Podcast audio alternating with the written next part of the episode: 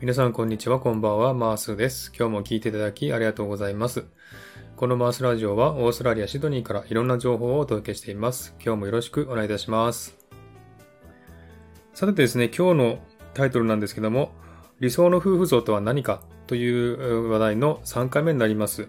今までですね、2回ほどお送りしました。1回目がですね、自分の間違った理想を相手に押し付けてないかというタイトルでお送りしました。その次ですね、2回目がですね、押してもダメなら引いてみなというタイトルでお送りしました。で、今回はですね、3回目ということで、怒りは全ての悪の根源というタイトルでお送りしたいと思っています。えまずですね、最初に怒るっていうことと叱るという言葉を比べてみたいと思います。怒るというのはですね、え自分の感情から出るものなんですね。つまり自分の思い通りにしようとか、相手を自分の思い通りにさせようとか、そういう感情から出るのが怒るということですね。つまり相手を許せない、つまり自己中な感情なわけです。ですが、叱るというのはですね、例えば親が子供に叱るというふうに言いますけれども、これは相手のためを思って怒ることを叱るって言うんですね。ですので、これはいいことなんです。ですが、ただ単に気分が悪いからとか、自分の思い通りにならないとか、そういった理由で怒ることは決して良くないということを言いたかったわけですね。えー、例えばですね、私も夫婦仲が悪かったというふうに言ってましたけども、えー、これはですね、結局私が怒ってたためだということに気づいたんですね。つまり、あの、昔の自分はですね、すごく、まあ、えー、自分でもね、やることとか考えることがいいことだとえー、すごくね、いいことをしてるんだと思ってたんですね。で、自分のやり方が完璧だと思ってたんですね。ですが、妻はですね、全然違うことをするんですね。自分と反対の考え方をして、もう本当に、ま、反対のですね、行動をするんですね。そうしますと、それがどうしても受け入れられないんですね。そうすると、もう許せない。私の思い通りにしようということで、なんでこんなことするんだ？なんでこれしないんだ？と怒るんですね。これは完全に怒ってるわけです。叱ってるわけではありません。ですので、関係が悪くなったというふうに気づきました。これは起こるということはですね、夫婦関係だけでなく、親子もそうですし、あと友達関係もそうだと思いますね。決して起こるっていうことは自己中なことですので、いいことではありません。ですので、えー、起こってしまったらもうね、関係が悪くなってしまいます。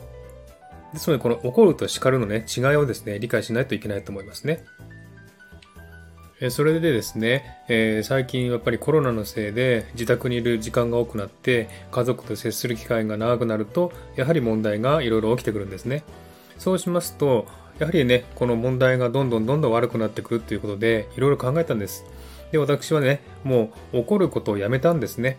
で怒ることをやめて相手のことを受け入れてで、えー、自分の、ね、主張をしないようにしました。そうしましたらだんだんとえー、夫婦仲ですね、そして家庭環境がすごく良くなってきたんですね。えー、これは本当に驚きというかですね、えー、結局ですね、悪の根源は自分だったんですね。私が怒ってたために家族関係が悪くなってきた。これにやっと気づいたんですね。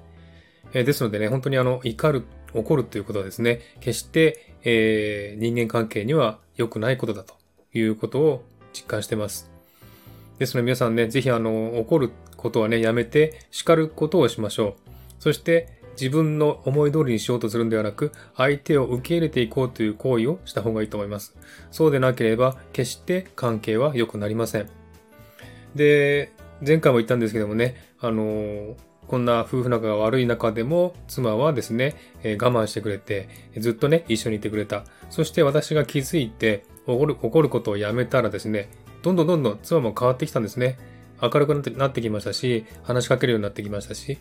それによって夫婦仲が良くなってきたことによって子供にも影響してるというのを実感してるんですね。次回ですね、えー、夫婦仲は子供にも影響するというタイトルでお送りしたいと思うんですけども、この本当にね、夫婦仲悪いと子供にもすごく影響しますんで、今までね、あの、夫婦仲悪かったので、子供に対してもすごくね、えー、険悪な雰囲気が漂ってたんですね。ですので、そんなことがあったのでね、本当にあの、私が悪の根源だったということをね、実感しまして、えー、本当にあの、まあ、反省してもしきれないほど反省しております。ですので、ね、皆さんぜひ怒ることをやめて叱ることをしましょう。自分の感情で行動するのではなく、相手のことを思って行動しましょう。そして相手を受け入れましょう。というのが私からの提言ですね。これは本当に、えー、皆さんぜひ行動していただきたいなと思っております。はい。こんな感じでね、今日は起こることについてお話ししました。えー、また次回ですね、今度は子供関係についてもお話したいと思いますので、えー、楽しみにしていてください。では今回はこの辺で終わりにしたいと思います。今日も聴いていただきありがとうございました。えー、ハートボタンポチッと押してあげれば嬉しいです。ではまた次回お会いしましょう。